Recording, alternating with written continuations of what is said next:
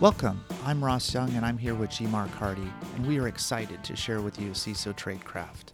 Just as a quick background, in case you haven't heard our show before, CISO Tradecraft is a podcast designed to help folks in the information security community learn the techniques, methods, and technologies in the industry. The show focuses on helping mentor the next generation of cyber leaders take information security skills to an executive level. With that, I'm excited to present to you today's show. Well, hello again. This is G. Mark Hardy, and I'm privileged to be here with Ross Young for another episode of CISO Tradecraft.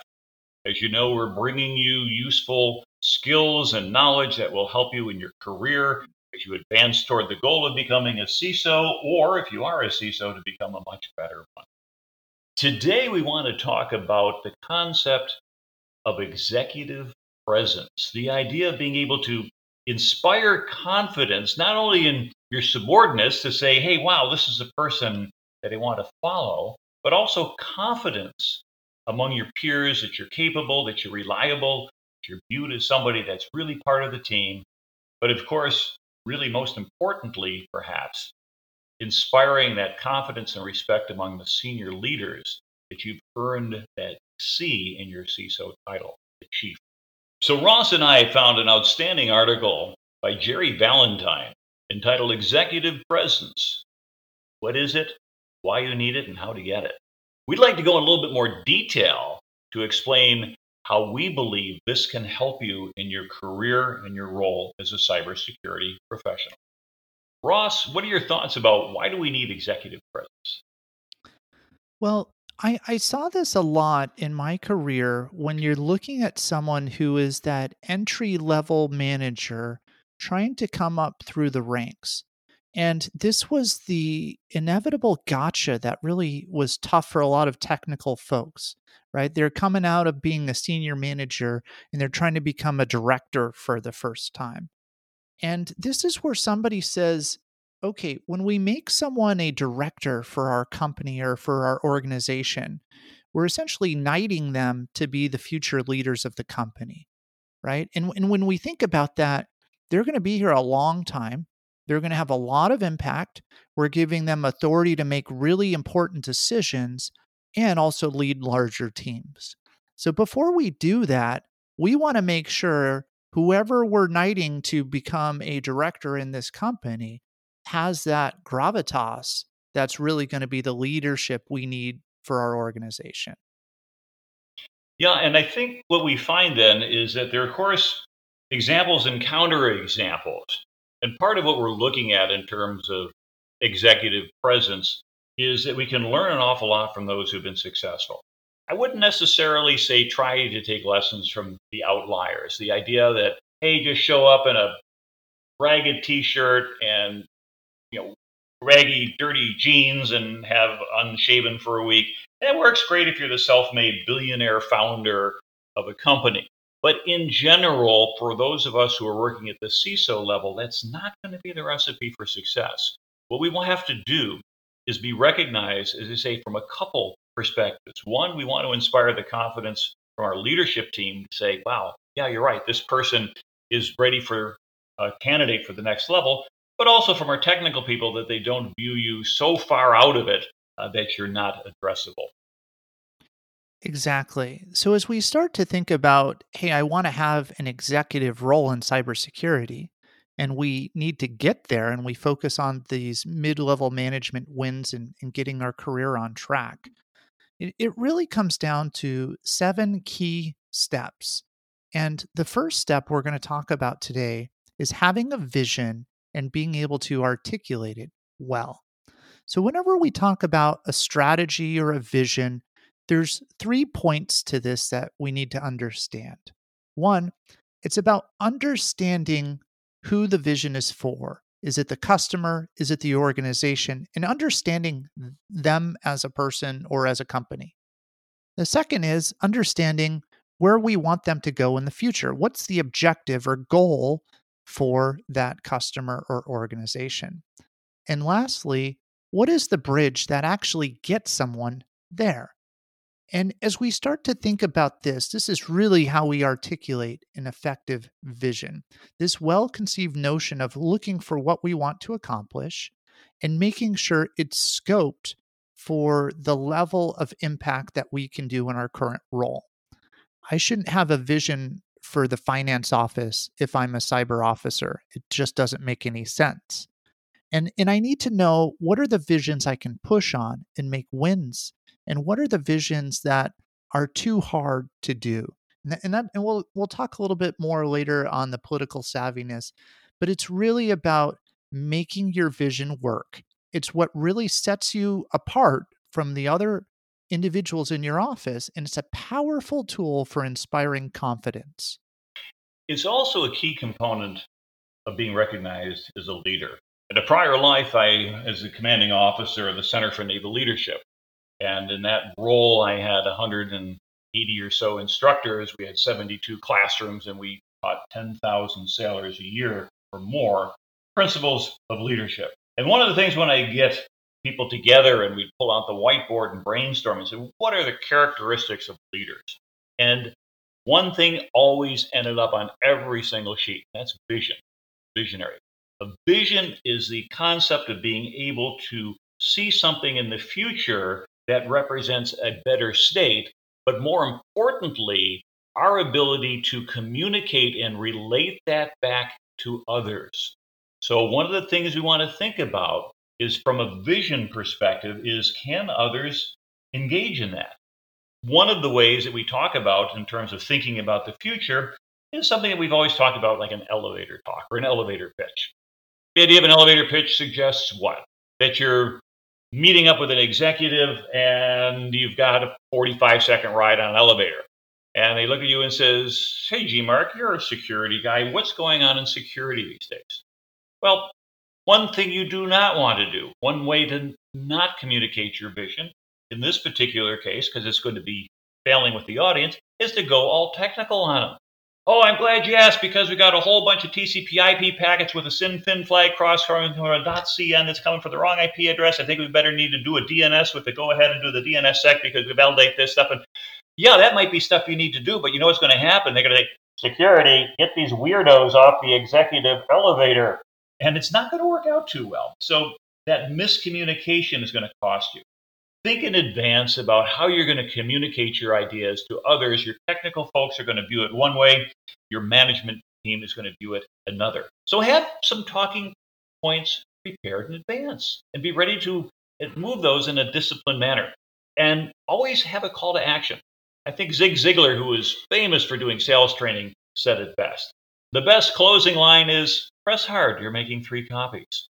And so instead of having something like that on your elevator pitch, it's a better way to communicate that vision. Relate it to what is important to your audience. In this case, if you got a CEO on the elevator with you, what could you talk about?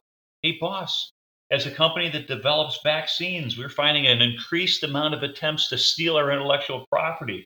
And they're coming from overseas. And if they steal our IP, we're going to not be able to file the patent. It's going to affect our stock price. It's going to affect our marketability and our reputation, as well as maybe get us in trouble with the regulators. Um, we can do something about that. Is that important? now? You know, yeah, that's important. You, you've, you've communicated your vision for going ahead and putting in the security protections that you want that maybe you didn't have the budget for prior to senior management seeing things the way they need to see them to understand your vision. Yeah, I, I really like this idea of telling something to people that they're going to care about and they're going to be vested in. I think the importance here is that it's not just my vision, but if people can opt in and it's our vision, you get that buy in. And, and that's what really builds the bridge of trust and partnerships, right? Yeah, people will potentially follow you because of your positional authority. In in my previous life in the military, I had the privilege to get a master's from the Army War College. And one of the things they did is they do a 360 leadership review where they talk to your peers, they talk to your superiors, they talk to your subordinates, and they try to piece together everybody's perspective of your leadership goals and styles. And then, interestingly enough, they align those or they match them up with your own self perception. And it's interesting sometimes to see how others experience you, which we'll be talking about in a moment, versus how you experience yourself. And if you've never had that opportunity to have some candid feedback from others, you'll find out what it is you do well or don't do well. And one of the things that I happened to learn was that uh, the psychologists, the people who do the debrief, they said one of the things we found interpreting the data for you, Captain, is that you have a vision.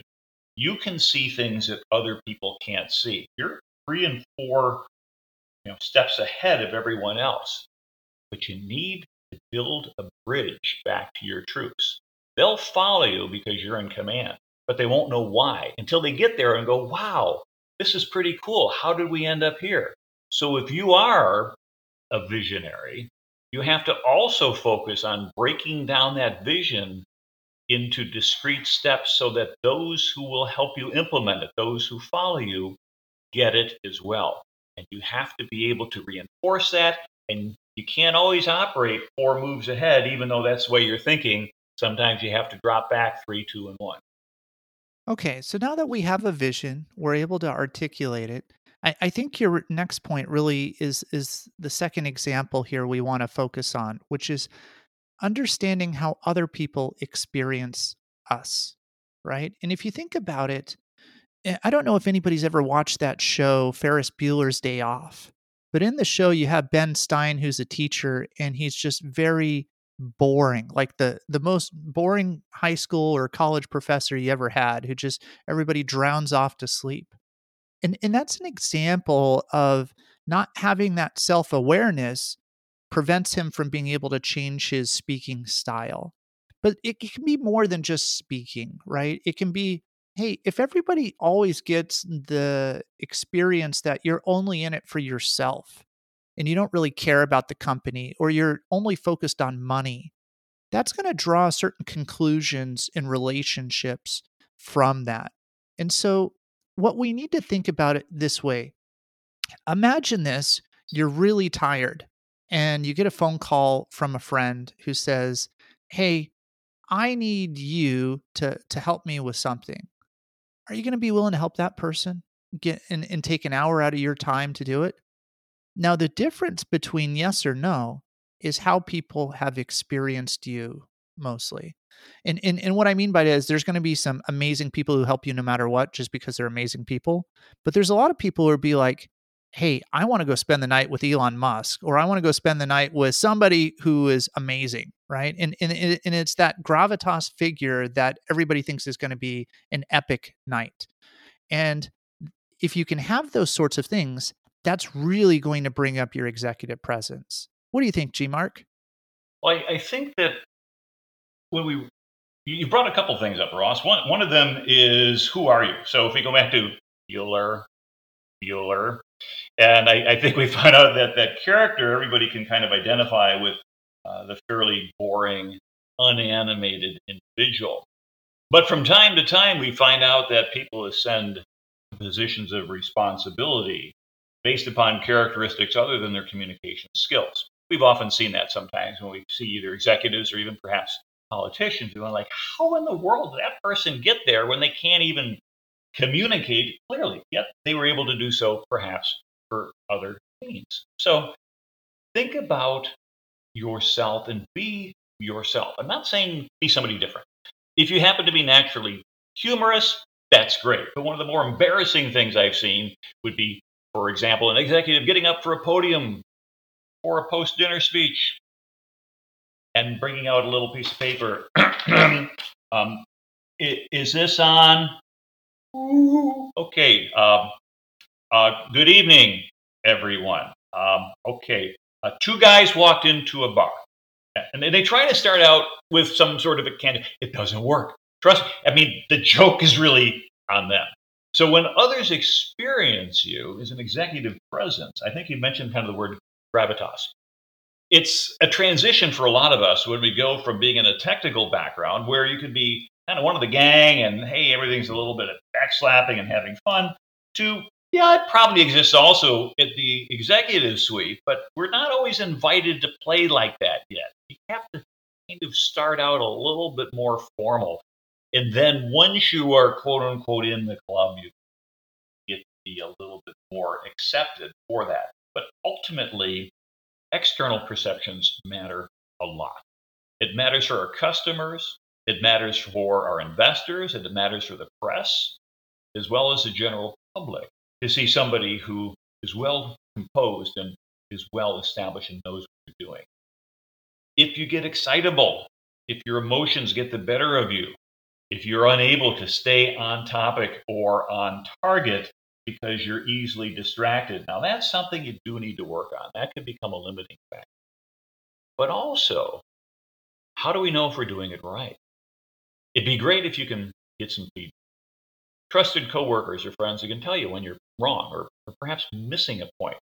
Uh, and be willing to graciously accept feedback, even if you disagree at the moment. One of the things that frustrates me is that when you try to share some advice to somebody to improve what they're doing, and the first thing they do is they turn around and they attack you for something sort of similar. I think we probably know people like. Hopefully, don't know ourselves like that. But if our friends tell us that's what we do, count to 10. When someone gives you some feedback and you disagree with it, don't get defensive. Count to 10. And if you really disagree, maybe you got to count farther than that. The point is what? If people care about you, they're going to be willing to speak up because there's a risk involved. And if somebody ventures to take that risk and explain how you might be able to better present, how you might be able to better communicate, and you attack them for that, guess what? You just lost a valuable source of feedback and you're left wondering, why am I not successful? I don't get it. When in fact, the answer had been there for you all along if you were just willing to listen. Yeah, I, I like these two points of composure and, and feedback for understanding how others experience you. And the key lesson learned here, I would say, is sometimes as a boss, you want to talk to your subordinates for feedback. But also remember that they may not give you the feedback you're looking for because they work for you. You're grading them on their promotions and other things. So make sure you're having open and honest conversations with the wide variety of audience to get to the truth to how the perception about you really is in the company. And also, one other last thought here is that there is a, a saying that I always thought had a lot of wisdom in it. And it went along the lines like this I don't know the secret to success, but the secret to failure is trying to make everybody happy. Now we can look at that and we can say, yeah, that, that makes good sense. Now today it wasn't as popular as an author as it was when Bill Cosby first mentioned that decades ago. But we find out there's a lot of truth in the concept that you have to, at some point in time, focus on being able to be yourself by being able to communicate effectively and understanding that as others see you, you want to see them see you as you. So develop your identity, but make sure it's not an identity that people are going to object to and say, how do we get this person out of this company? So, the third skill of executive presence we want leaders to focus on is building of communication skills. Good leadership is, almost, is ultimately about communication, and people with great presence are excellent communicators. And, and you can think about it, it's both in terms of written ability and virtually every speaking engagement that you have. And it's so useful in every situation. So think about what you want from this engagement right? Is this a, a meeting where we're talking about information? Is this a call to action? And did you set up the right communication to engage people to drive the intended outcomes? And as you really focus on that and making sure that you're being heard and people really enjoy listening to you, those are some of the things that are really going to help you in your career. And if you're going to be using the spoken word, don't use extra ones one of the things that I had had to train myself over the years is being able to look at things such as what we call fillers.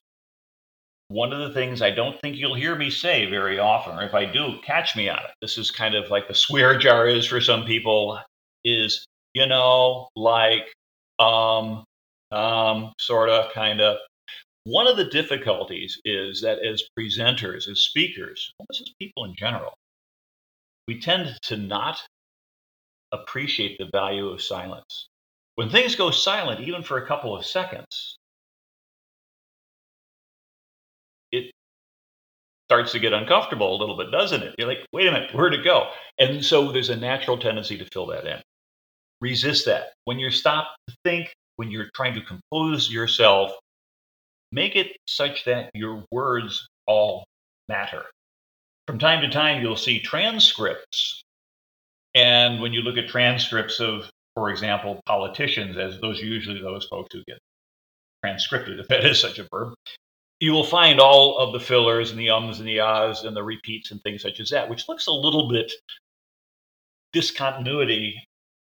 Think as you look at it, it just doesn't look right as compared to what if this were written out? It would be written out much better. So build your speaking skills. Consider organizations perhaps like Toastmasters, where you can go and, and practice your presentation skills.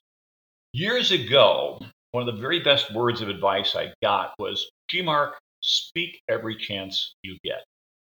I got that when I went to work for Booz Allen, and that was almost 40 years ago. Wow, that's scary. But I took that advice, and my first public presentation was on the same platform as the late Admiral Grace Hopper. Wow, that's a pretty neat opportunity to start my career as she was wrapping up hers. Now I've presented to tens of thousands of people at hundreds of venues over the years. Public speaking now comes more, much more naturally than ever did at the beginning, where I'm sure I probably made every mistake in the book. So, the next one we want to focus on is becoming an excellent listener. And the phrase goes that everybody has two ears and one mouth, so you should be listening twice as much as speaking. But I, I think there's something more to this. People love to talk. And when you listen to them, you're building a connection because they know that you're interested in hearing what they have to say. Even if that may not be true, it appears that way at least, right? And so people with great executive presence are really exceptional listeners. And it's not just, eh, you know, you're you're ignoring your wife when she's asking you to do something. It's they give full attention. They ask great questions, clarifying questions, and they use different techniques known as active listening skills as a way to engage others with important ideas and explore those. And when they do that, it demonstrates that they're eager to learn, they're eager to partner, and together we're having fun spending time together. G Mark, what are some active listening skills you've seen that have worked and been really effective for for folks wanting to have executive presence? Ross, that's an excellent thought. And first of all, is you want to make sure that you retain your context. What do I mean by that? It's easy to be quiet and look like you're listening. But if you're not paying attention because you got your head down, texting, or you're web surfing, or daydreaming, you might appear to be in rapt attention when in fact obviously you're not.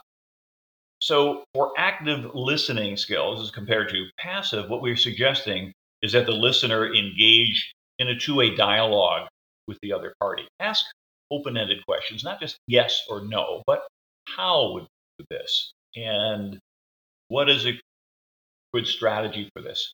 Request clarification. If a point is uncertain, be willing to ask for a little bit more. I've talked to some people who, when they explain a technical concept to me, because I do a lot of teaching, a lot of instruction, I tend to break things down into components.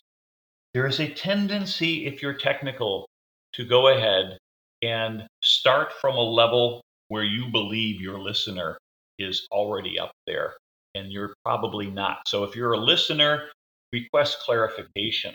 As I said, be attentive and make sure that you're listening to the other person and you're not daydreaming, but also consider the idea of summarizing or paraphrasing what the other speaker is saying.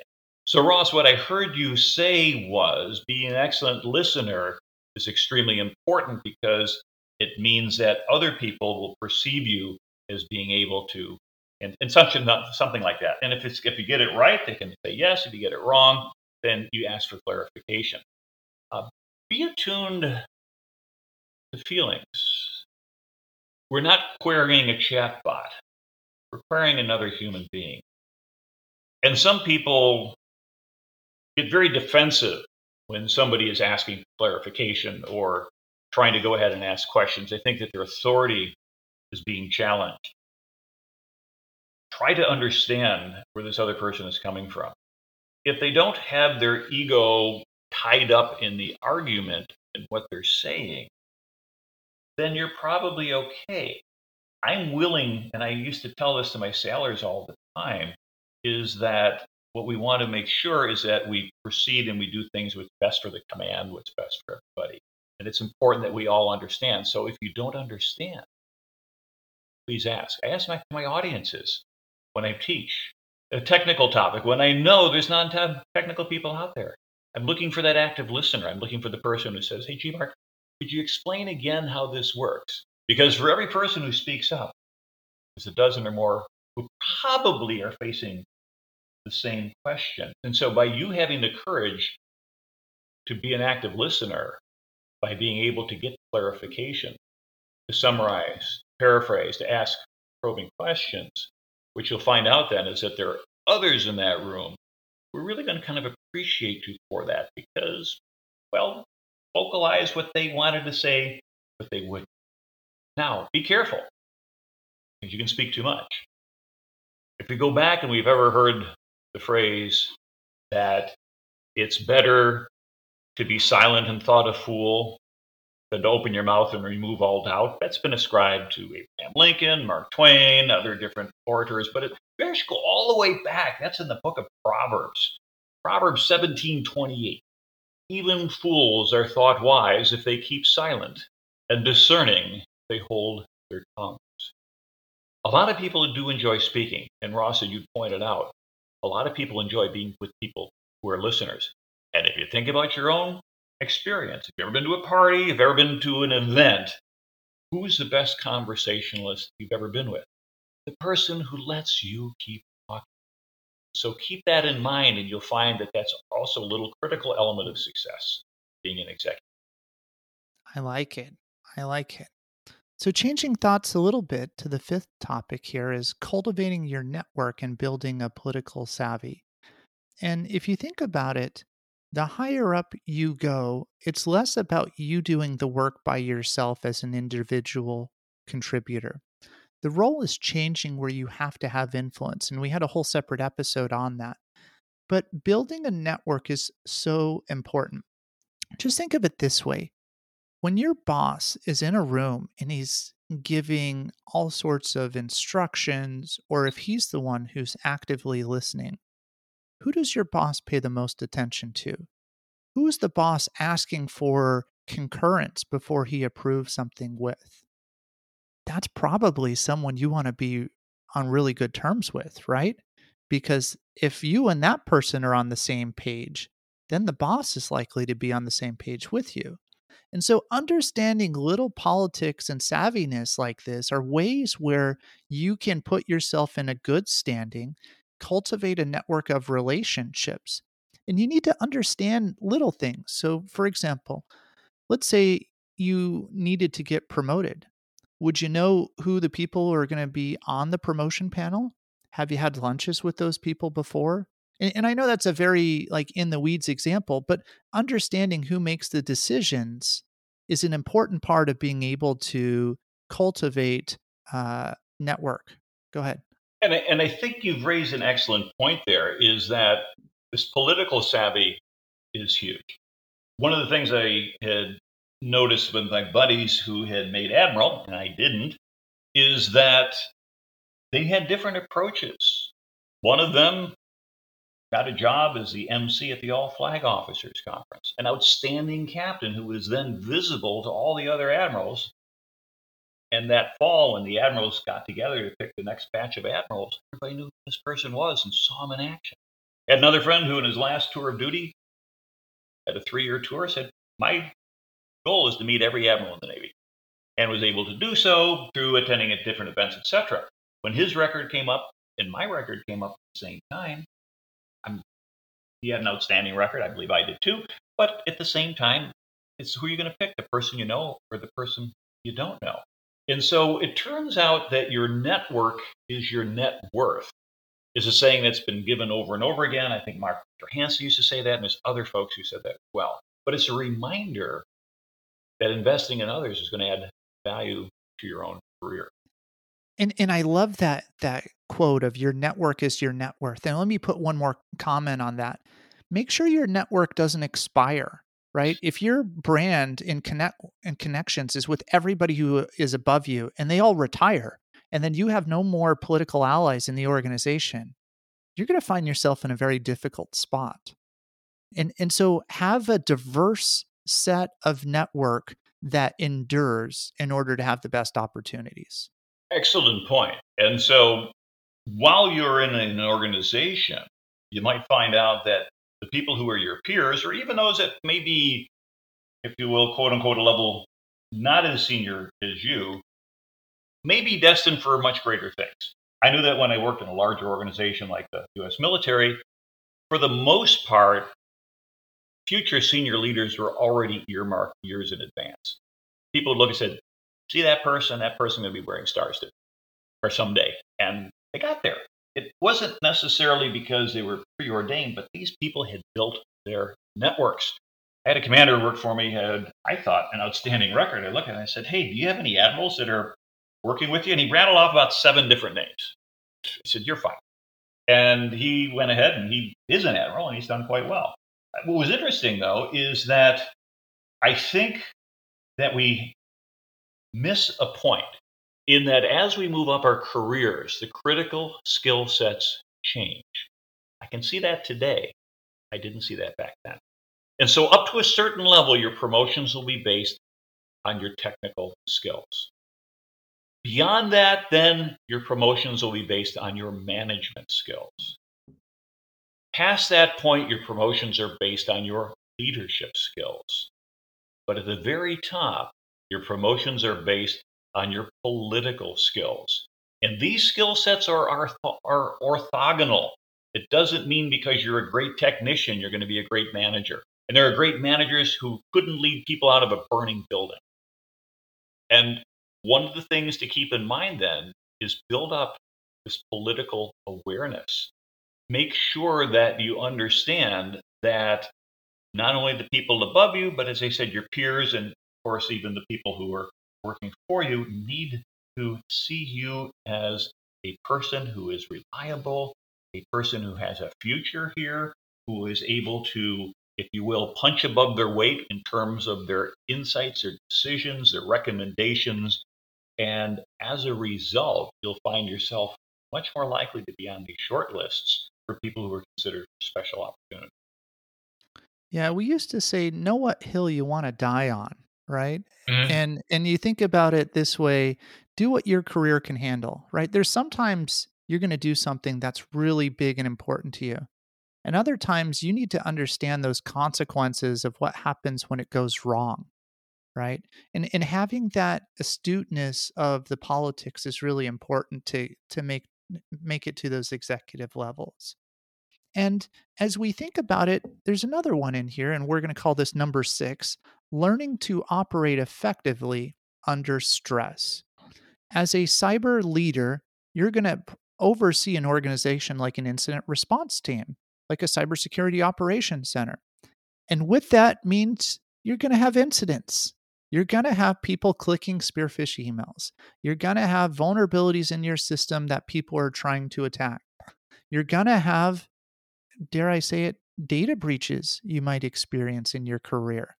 And when these things happen, it's very stressful, right? We have to respond to regulators in very short time windows. We have to bring awareness to non technical people who think, I spent all this money on software security. Why am I not secure? And it's stressful, right? So when we have all of these things, we need to be effective. We need to bring that calming voice that says, don't worry, I got this. You know that that Tom Brady in a in a Super Bowl, that Joe Montana who can come back uh, from amazing circumstances and win in those Super Bowl events. having that ability to operate effectively under stress is what really sets apart an executive with presence. G Mark? And that's not always apparent. One of the things we used to say in the military is you can't really tell how people will respond in a combat environment until they're actually in a combat environment. They may have a perfect record, they may be straight four O's or A pluses and everywhere and look great on paper. And when the bullets start flying and the bombs start dropping, they just curl up in a ball and, and you know whimper like a puppy. We don't know that. And other people who you'd look at and say, yeah, this person, I don't even know why we hired him, ends up being spectacularly effective under times of stress. And so, what that tells us then is that stress can be discontinuous from your normal skill set. If we are constantly operating under nice, controlled circumstances, we don't get to develop our muscles, if you will, for how well we respond in a stressful environment. And when everybody else is in a stressful environment, there is going to be a search for leadership. Somebody who can maintain their presence, somebody who can maintain a sense of calm and can be very concise and direct in terms of what's going on. Now, there's sort of a joke about that. It's called the Navy Law. It says if you can keep your head about you when everybody else is losing theirs, you obviously don't understand the situation. Uh, but let's not go from that perspective of missing the point to being able to be the person who can make that happen. You get a call that suggests that perhaps there has been a phishing email that looks to be contributing to a ransomware attack, which is now starting to break out into your enterprises. What do you do first? Do you quick go ahead and say, a conference, let's get everybody together, we'll schedule a Zoom meeting to discuss? No, you've got to be able to respond right away. See, preparation, identification, containment before eradication. We're going to contain. Let's pull the plugs, pull the wires, disconnect everything, and be there in a role where people recognize that things are happening. Why do you want to practice this? Under normal circumstances, dialogue is fine. Ross, would you do this for me? Well, why does this need to get done? Here's an opportunity for learning. Well, it needs to get done because of this, this, and this. Well, couldn't it be done that way? Yes, it could be. That's fine when things are routine. But when you're facing a stressful situation where something's about to break or blow up or go horribly wrong, you need to be able to operate in a different mode. Ross, do this. Yes, sir. Not that I'm pulling rank on you, not that I'm being superior. We're coordinating and we're aligning. So if you are the person who is viewed as the expert in terms of the knowledge base, and you've got people who are working with you, notice I said with you, not for you, that are helping to accomplish the organization's goals. Practice scenarios where there are situations where you've got an artificial stressor placed on there. See how people respond. And from that, as a leader, you can identify those people who are calm under pressure, those who need more practice, who will be able to get better under pressure, and perhaps those who never will. I, I, like this. You know, I think there's a little bit of value in this. And, and you just think of a 911 uh, desk, right? You get somebody who's calling in, they're under a lot of stress and they need help from a security organization or an incident response organization like 911. Well, their ability to remain concise, to just get the exact facts so that they can respond in a playbook sort of way really allows effectiveness and it saves lives. So so having this is is a key thing that helps. Mm-hmm. And hopefully we don't end up in the life and death situations. Maybe for another time I'll tell you some stories where that literally had saved lives because of an ability to stay absolutely focused on what needed to be done without letting any emotions or any distractions take place. All right. So the last, but certainly not the least, is making sure your appearance isn't a distraction. And at first value, you can just think of your physical appearance, right? We we talked about this before that if you come in and you look like a college kid, people aren't going to think that you're the expert on something. It's just not what they're expecting, right? Especially if you're trying to inspire people to follow you and and and to go the other way to the other extreme, it doesn't mean you have to wear a, a suit and tie every day either. You know, there there's a happy middle ground of what the office norms are, and you want to fall within that right? Now you can also have your own bit of flair and unique personality too but don't go too far out of the norms if you want people to follow. And, and in addition to the physical piece we also need to think of what other things might be the appearance of us well, if I'm writing emails and everybody says, Ross has all sorts of typos and it looks like he can't freaking write a sentence. Well, th- there's an appearance there that I'm uneducated, right? And if mm-hmm. I'm doing PowerPoints and I got a lot of poop emojis and other things in there that are not really appropriate, well, now they're going to think that I'm more of a kiddish or I'm a practical joker instead of how I might want to be perceived as the expert as the one who can really provide the gravitas and that presence to lead us forward. G Mark, what do you think? And let's go back to those four orthogonal skills that I spoke about technical, management, leadership, political. If you're listening to our programs, you're probably farther along that channel than most. At the technical level, appearance may not be a problem. For example, my son is a pen tester. He's got two SANS certs. He loves doing pen testing. He is a red teamer through and through. And over the past year and a half or so, uh, he has grown out what I call like the Smith Brothers cough drop beard. I'm sure there's better terms for it, but this huge, big, bushy beard looks pretty cool. And he says, looks the part of a pen tester. I said, yeah, but how are you going to close deals that way? Well, like I, I look like the hacker. And in fact, he got a security education opportunity. One of the clients said, Hey, could you address the customers, and address their employees, showing what hackers could do? But that's a very limited role. I run a business, I do CISO work. I go ahead and interact with people who are very successful, who have made a ton of money, who will continue to make a ton of money, who are making decisions that affect the lives of many other people. If I want to play at that level, I have to play by those rules.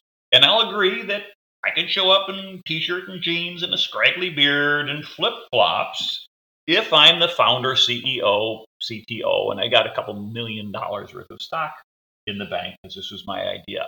But in general, you play to the audience that you want to go to.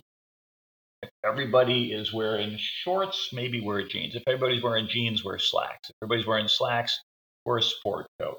If everybody's wearing a sport coat, wear a suit.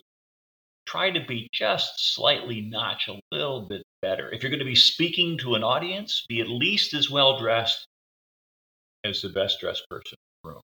You want to be able to, for people to look at that and say, hmm, this formality of appearance or this formality of writing style or anything like that conveys a sense of I'm trying, trying to come up with the right word here, and of course it just fell right off the the train here. You know, great train of thought, but it conveys if you want if, if gravitas is not the word, a, a sense of responsibility.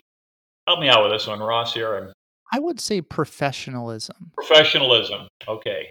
We could edit it out, but we're not going to because we come live to you for these things here. But professionalism, absolutely.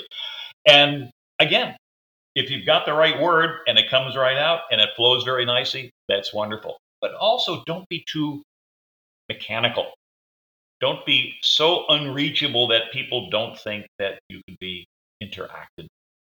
So there is a happy medium in there, but given a choice between making your appearance a distraction or making it subordinate to who you are and your role in your message, I would support it.